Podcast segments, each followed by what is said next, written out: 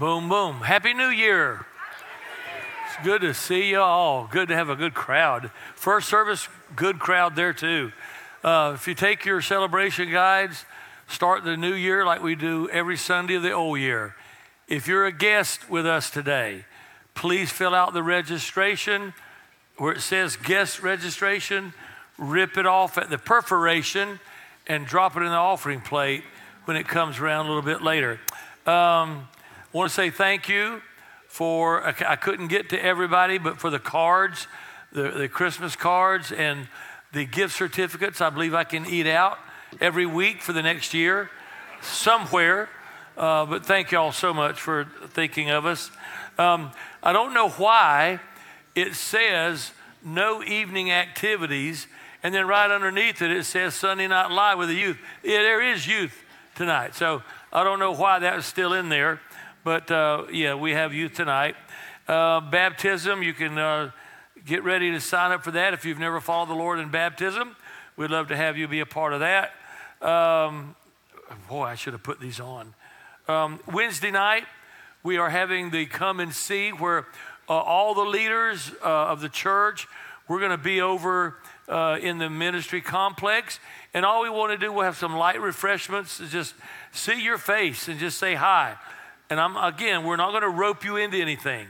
So just love to have you come and, and be a part. Um, I think that's about it. Let's uh, stand and welcome somebody around you to church.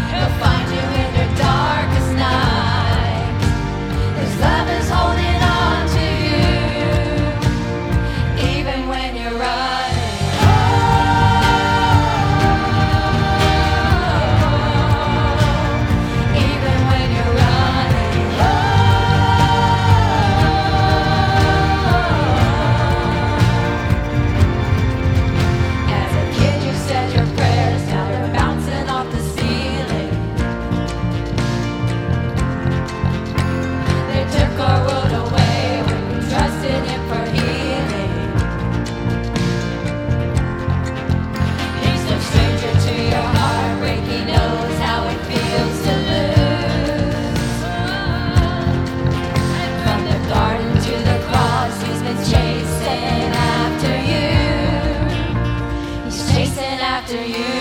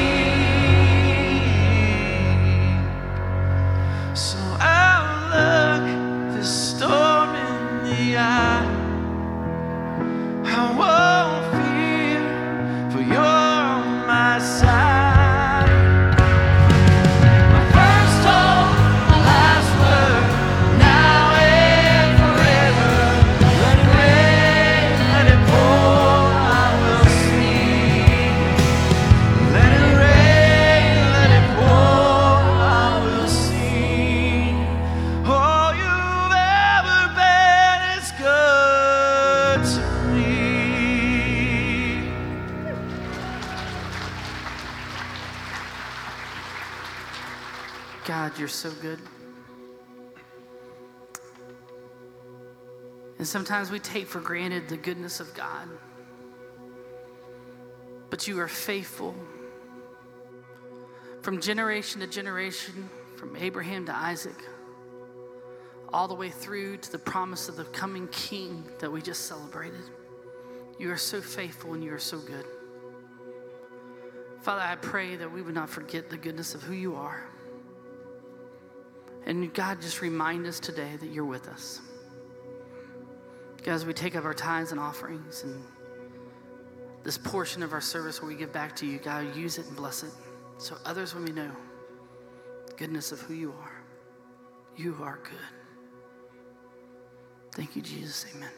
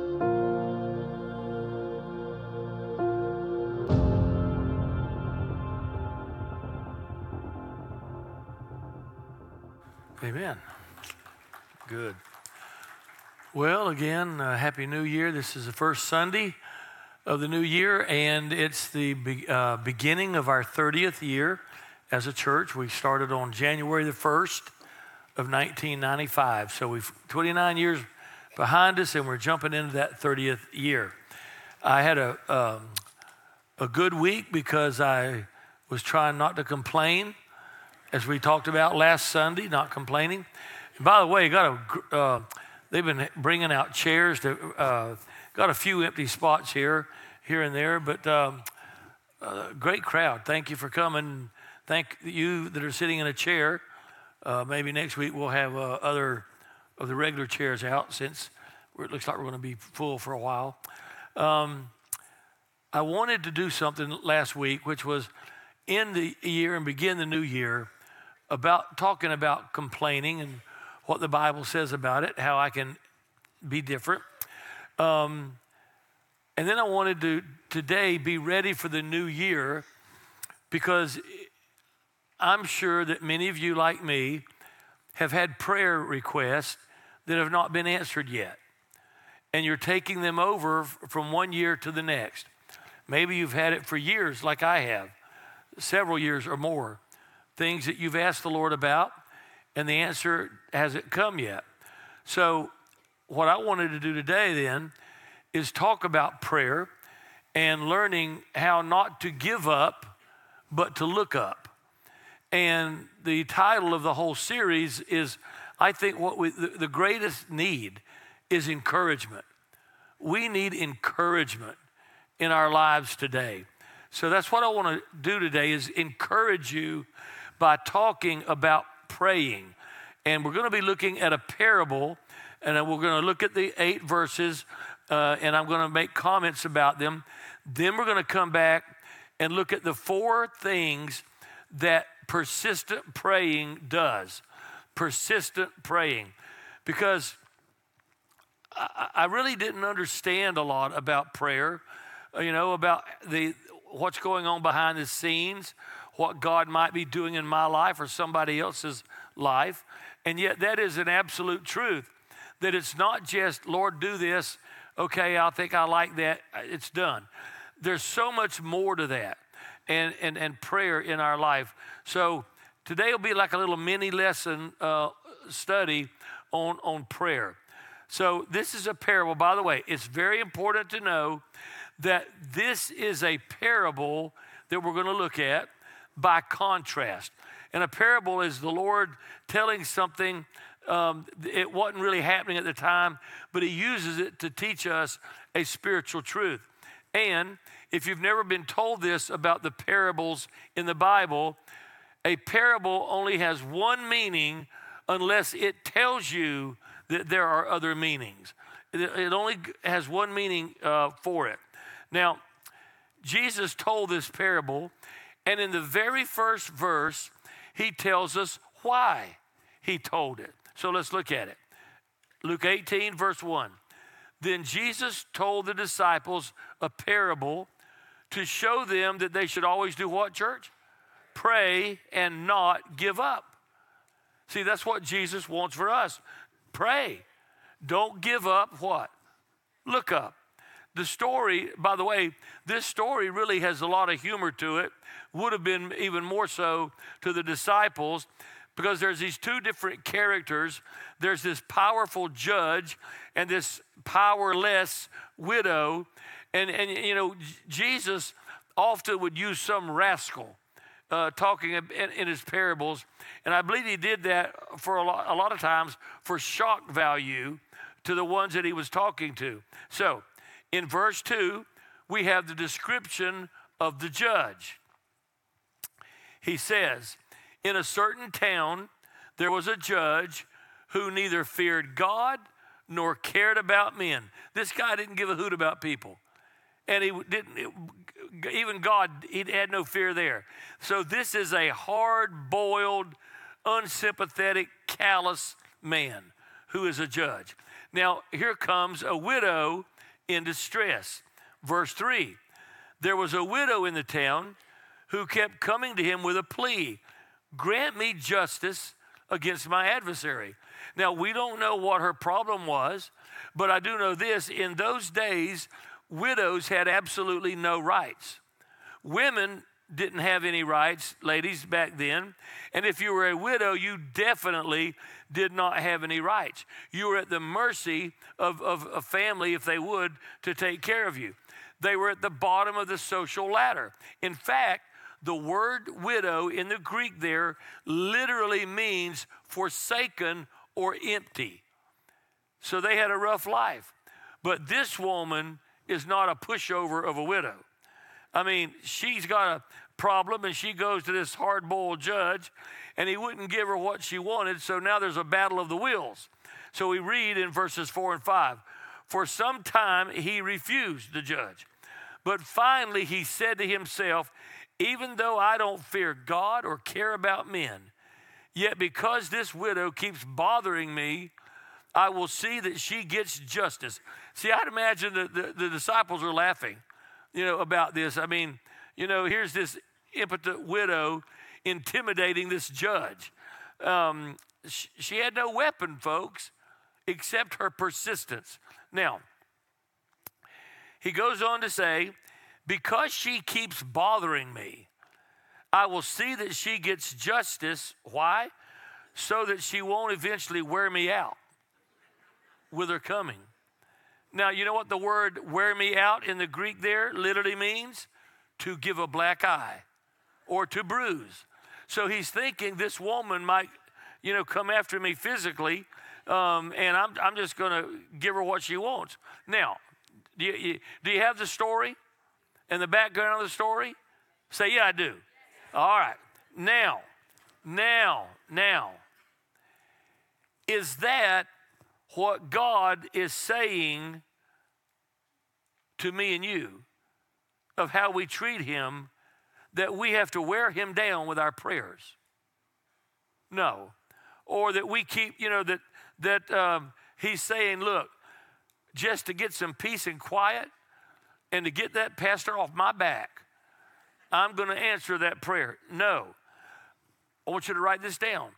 This is a comparison by contrast. A comparison by contrast. You say, well, Lord, that doesn't help me a lot. What does that mean? Okay, here's what that means.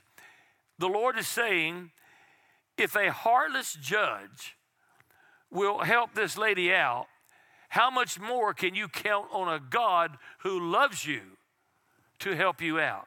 So in verse 7 and the first part of verse 8, will not God bring about justice for his chosen ones who cry out to him day and night? Will he keep putting them off? I tell you, he will see that they get justice and quickly. Now, having read that, I'm thinking, okay, the Lord, Lord, you're telling me a truth here. You're saying that they'll get their justice and it'll be quickly. What does quickly mean, Lord? You, you and I have a different idea about what quickly is. The point of this story is God is eager to answer your prayer. God is eager to answer your prayer. You don't have to gripe or complain or beg or uh, pester the Lord. He's saying to you, I'm not like that judge. I'm eager to answer your prayers. So, my next question is I ask too many questions. No, I'm seriously, when I read the Bible, I'll read something and think, well, why? You know, well, why? Why? And the Lord always answers it. There's always a why. But here, the question comes up why be persistent? And Lord, you said you would bring justice quickly. How come my prayers aren't answered immediately? So why should I keep on praying? Anybody in here like me, you've been praying for years for one thing or more, and it hadn't happened yet? Okay? Um, why should I keep on praying when it doesn't seem like the answer is coming? Lord, are you telling me like you told um, somebody in the Bible one time, don't ever, don't mention this again? Like Paul, don't pray anymore about this? I don't think so. So here are four reasons, with the time we have left, to keep on praying. It's what persistent praying will do. And I'm going to tell you, these are the four things that have helped me to understand more about my prayers than anything else. I read books galore on prayer and some wonderful books, but this has helped me more than anything else to understand what might be going on in my prayer life and why it seems to me like I'm not getting an answer very quickly. Number one was this praying persistently helps me to focus on God. It helps me to focus on God.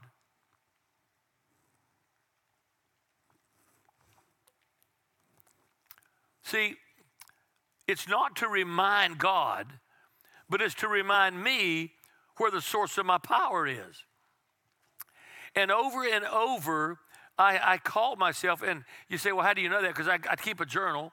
And I go back and I look at entries in the journal, and I see that I was focusing more on me and my circumstance than I was on God and the power that he had to, to help me do what I needed done. Philippians 4:19 says, "And my God will meet all your needs according to his glorious riches in Christ Jesus." So who's going to supply them? My God. I need to be focusing more on him.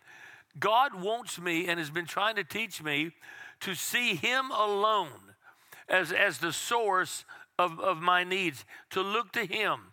Whenever you've got to pray about something over and over, you know, it seems to me like it's a pattern for people, even, even Christians, that we, we look to everybody else to solve our problems but the Lord. You know, we'll, we'll go to a, a, the pastor, we'll go to a counselor, we'll go to family, or we'll go to friends. And you've probably heard people say, well, I guess the last best thing we can do now is pray. Well, why wouldn't that be the first thing now we can do? Psalm 105 4, not in your notes, but I just added it in mine, says, Look to the Lord and go to Him for your help. See, that's what persistent praying does uh, when God often delays an answer. It has forced me to focus on Him. You got that one? All right, number two, persistent praying has helped to clarify what I really want my request, to clarify my request.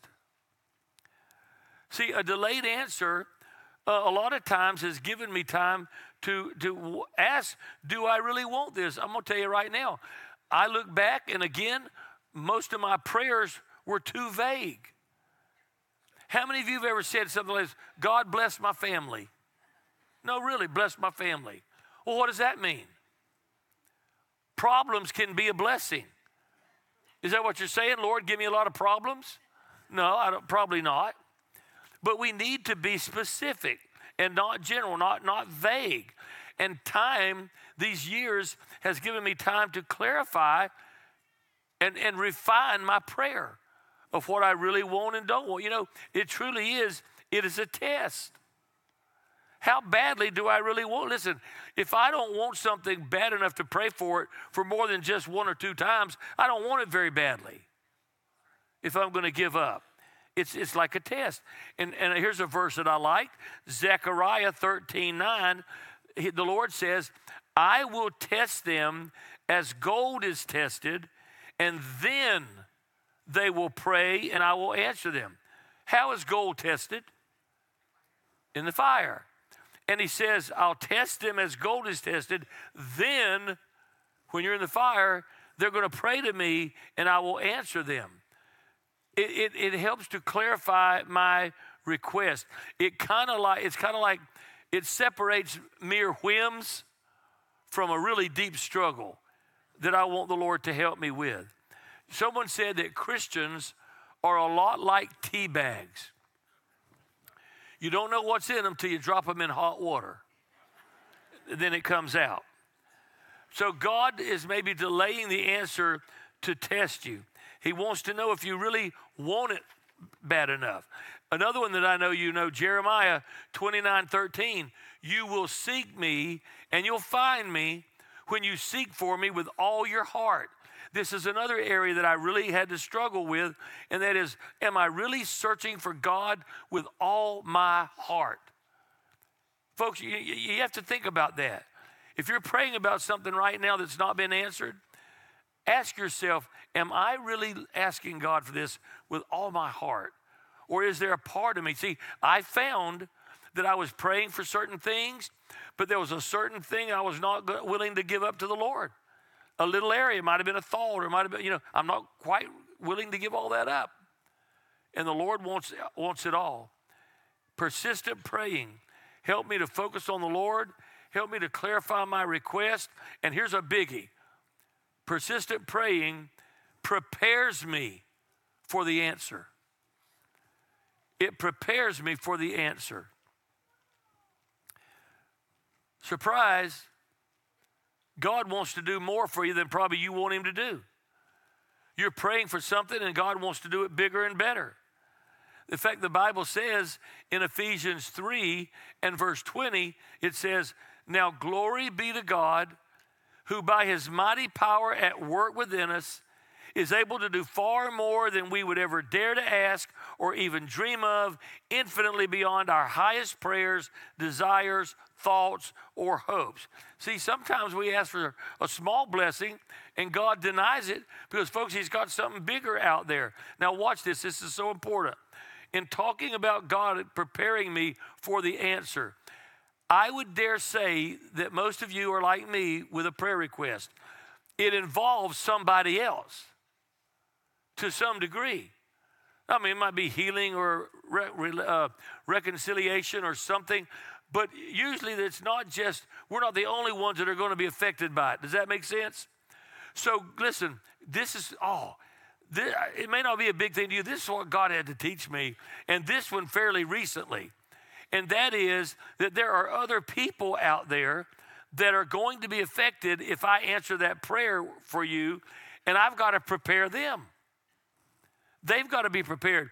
And, and, and here's what the Lord brought to my mind He said, Lord, go back to the book of Esther and think about what God was doing in the king and, and Mordecai and Haman and all these people, what God was doing, he was before he gave you the full answer, he's got to prepare all of you.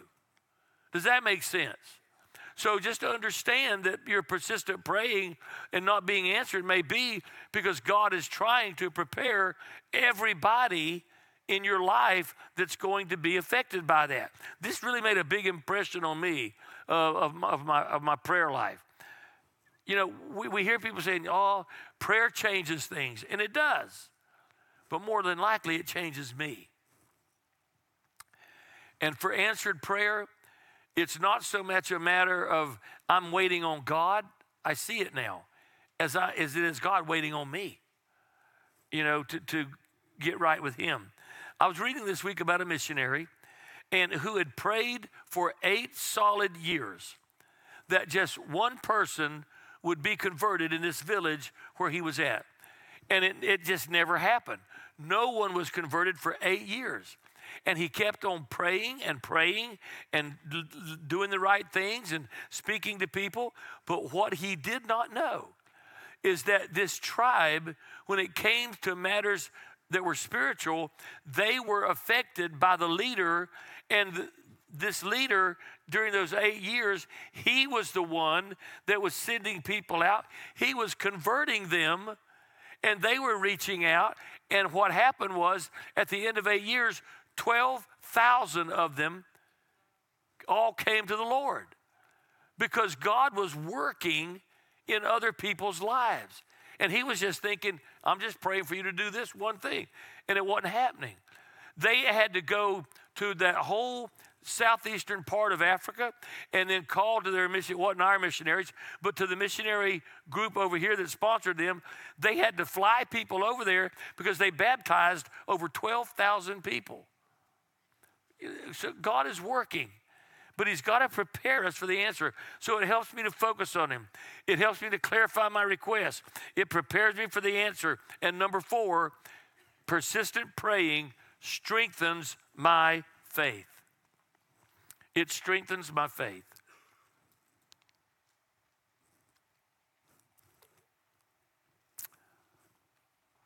Did you know that prayer and faith go kind of hand in hand? And faith is kind of like a muscle, it grows by being exercised and stretched. Do you know it's a mark of maturity when you're willing to wait? You know, I um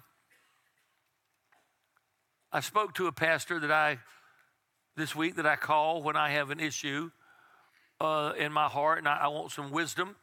Uh, gave him a call, explained the situation to him. Had done this before. Twice in my ministry here in 29 years, there's, and you wouldn't know, so don't, you know, you weren't here, so don't try to guess who this was. But twice, people came to me and said, I want to do this. And I learned from a pastor, Dave Hamilton, years, years, years ago. He's with the Lord now. He said, if you want to know when somebody, your staff or somebody comes and wants to do something, if you want to know their heart and if you want to know their submission to leadership, here's what you do. And it may be a great idea that they're asking you about, but you say, let's wait, not quite yet. I like it. It's a good idea, but not yet. And two times in, in the last 30 years, the people were not willing to wait. And within two weeks, they had quit and was gone because they were not willing to wait. And I think sometimes that the Lord is trying to strengthen my faith and that it is a mark of maturity when you are able to say, not yet to see where people's heart is at. God might be saying that. Not listen, God's delays are not his denials. It may be because God knows it. And by the way, I didn't even say this at the beginning. Is God going to answer my prayer that's out of his will? No. So we have to, when we pray, it's got to be in the will of God. And I'm going to tell you something. If you pray something that's in the will of God, He's going to do it. It's going to get done. And nothing in heaven or hell can stop it. Galatians 6 9. Let us not become weary in doing good, for at the proper time we will reap a harvest if we don't give up. What's he saying? Hang on and be patient. I was reading this week about Rees Howse, H O U S E, Rees House, missionary in the past to Africa. He was in England and he felt like God was calling him to go to Africa, but he and his wife had no money. If they could get to London, they, the boat was ready, they could take the boat. That was all taken care of. But they had to get from where they were, and it was 250 or so miles from where they were to London, and you had to go by train. Well, they didn't have any money and he did, really felt like God wanted him in Africa. So he said, One day I just felt like the Lord speaking inside of me and saying, Well, Rees, what would you do if you had the money? And he said, I'd go to London, get on the boat. He said, Then go, do it. Well, they started announcing to everybody in their church that they were leaving and that they were going to Africa knowing that between the two of them, they had enough money to get to the next train depot, which was 50 miles away. And after that, they had no more money or, or tickets to go. So they, they announced they were leaving. They had a big farewell party. Uh, they bought tickets, uh, went 50 miles down the road, had to get off, and was sitting right there. He said, We felt so foolish, you know, that what are we going to do? Um, you know, we, if we go back, what are people going to say? And it was like, he said, the Lord, Rees, what would you do if you had the money? I'd buy a ticket, get in line. He got up and started standing in line. By his own admission in his book, 18 people were in this line. And he kept thinking, this is going to be so embarrassing. People kept one after the other getting their tickets and going away. He said it got up to where there were only two people ahead of him. He was the third person. And the man in, directly in front of him turned around and said, I don't care what she said, I'm not going to London. And had a money folded in his hand, slapped it in Rees's hand, said, Here, you buy the ticket if you want to, you go. And he did. And he got to London, and he got to go to Africa. He said, You know what? God's timing was perfect, absolutely perfect. Again, God's delays are not necessarily a denial. They're there to get us to focus on the Lord, clarify our vision, prepare for the blessing. And folks, it seems like the longer we wait, the greater the miracle. Jesus concludes the parable in verse 8b. Here's what he said I tell you quickly, he will see justice.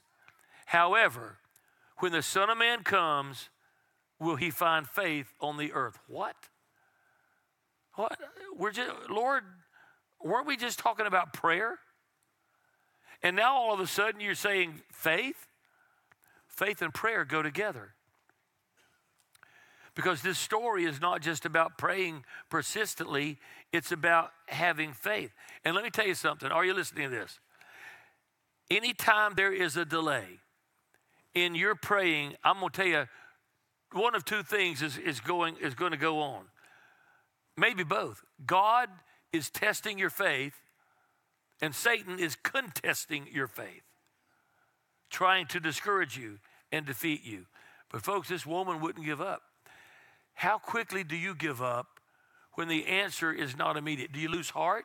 You know, the Bible says, in, in fact, another parable that the Lord told, I didn't add it in your notes. It was a little bit lengthy, didn't have room. But I said, you know what? I can just read it. They're going to know immediately this, this passage from the Bible. Here it is in Luke 11. So I say to you, ask, and it will be given to you. Seek, and you will find. Knock, and the door will be opened. For everyone who asks receives he who seeks finds, and to him who knocks the door will be open. Which of you fathers, if your son asks for a fish, will give him a snake instead? Or if he asks for an egg, you'll give him a scorpion? If you then, being evil, know how to give good gifts to your children, how much more will your Father in heaven give the Holy Spirit to those that ask him? We're evil in that sense compared to Almighty God. And he said, and I and every one of you in here that has kids and grandkids, you're going to give them the best you, that you can and, and, and provide for them. So God's saying, how much more do you think I want to give you and, and meet your needs? I wonder how often we're willing to, to knock. You know, it says keep knocking because that's in the continual sense. Keep asking, keep seeking. How many people would you talk to on the phone if you only let it ring once and then hung up? I was reading about Daniel Boone also um, when I leave here today, um, and I go home and let my dogs out, get undressed, get in my clothes for the day, and uh, get in my chair, got a sandwich or something in front of me, turn it to channel 86. It's Daniel Boone. Some of you may know that. Daniel Boone. And some one day, true story, someone asked Daniel Boone, he was, he was a famous settler in the Kentucky area, and he traveled all over the wilderness. And one day a man asked him, Have you ever been lost? And Boone answered this way He said, No, I've never been lost. I've been bewildered sometimes for days, even up to a week, but I just kept on going. And I would always come out somewhere. And folks, I don't know if you've ever felt that way. You ever felt bewildered and like you're walking in the wilderness and you don't know how it's going to come out, but you keep on going? Maybe your marriage, big crowd today, some in here, maybe your marriage is on the rocks. You've been praying for it for months or years. You're ready to throw in the towel, but you got to keep on going or you can't find the right job. You're facing a serious illness, a lot of that. Or you're one of those young moms, you're stuck at home with diapers all over the house. Maybe you feel like this widow, you feel powerless and helpless and hopeless. The point of this story that Jesus told is don't give up. Look up and let the Lord help you. And that's what the Lord says we ought to always do. Now, as I said, all of us in here have probably had a prayer that has just not been answered yet. We, it's just the Lord hasn't met that need. Most of the time, they're personal. And I wouldn't begin to tell you the personal thing, but it's, it's been going on for s- several years, if not more. And it's an emotional thing, a thorn in the flesh, if you will, that just doesn't seem to get answered. And you feel like sometimes just giving up. To be honest, just giving up. But you know where my heart and my mind goes? It goes to the story that Jesus also told, but it wasn't a parable, it was a truth. He said, there was a huge group of people around him, and he said to them, Here's what it's going to take to follow me. And it said, At that, and he told them, Here's what you got to do to be my disciple. And it said, Many of them got up and walked away. And Jesus looked at the 12 disciples and he said, Are y'all going to leave too? And I love what Peter said Lord, where would we go? You've got the answer. Your word is eternal life. You ever felt that way? Where would I go, Lord? If you give up, where are you going to go? You've only got one place. So, whatever it is today that's causing you to want to give up today, don't do that. Don't give up. There's a lot of things in life that are not fair. We talked about that last week. So God says to you today, on January 7th, don't give up. Look up. Would you pray with me? Father, I want to thank you for your word and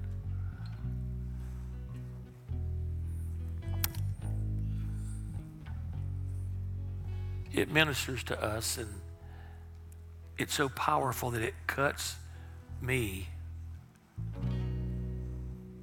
in the intents it says in the motives of my heart. Lord, I want to thank you for these four things that you're doing, even when I don't recognize it. Lord, there's a lot of things in our lives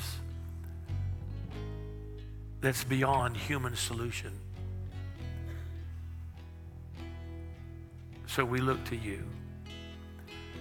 Now, it may be that some of you today in here have never surrendered your life to Jesus Christ.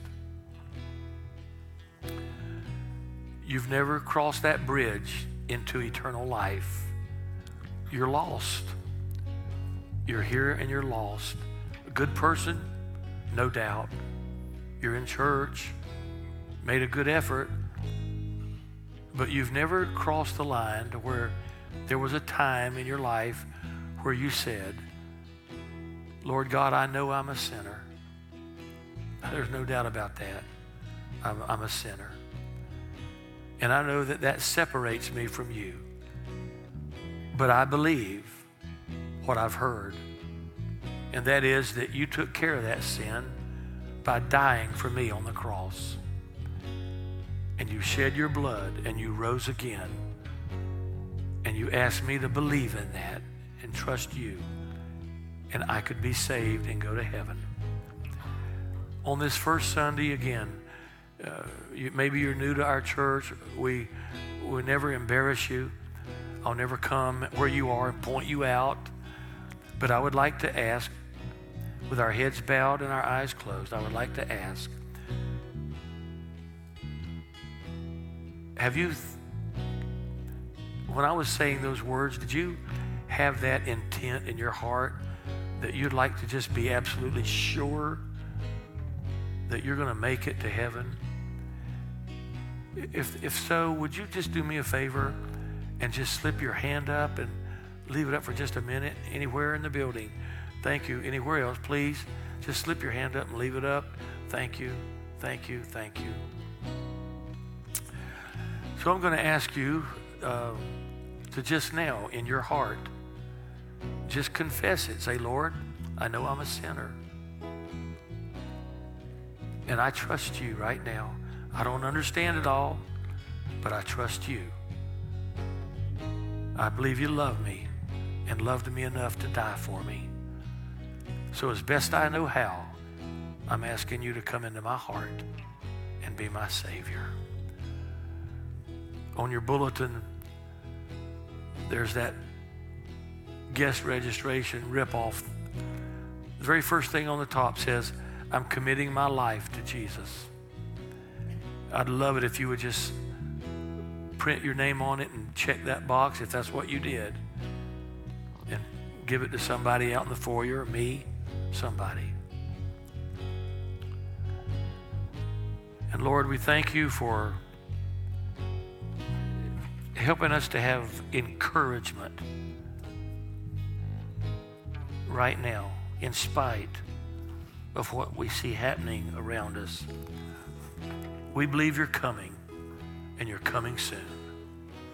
And we want to be ready, individually and as your church. We thank you. Let's stand and sing this little bit together.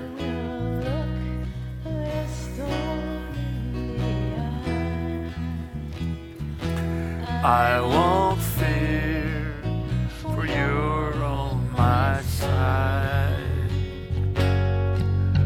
My first hope, my last word, now and forever.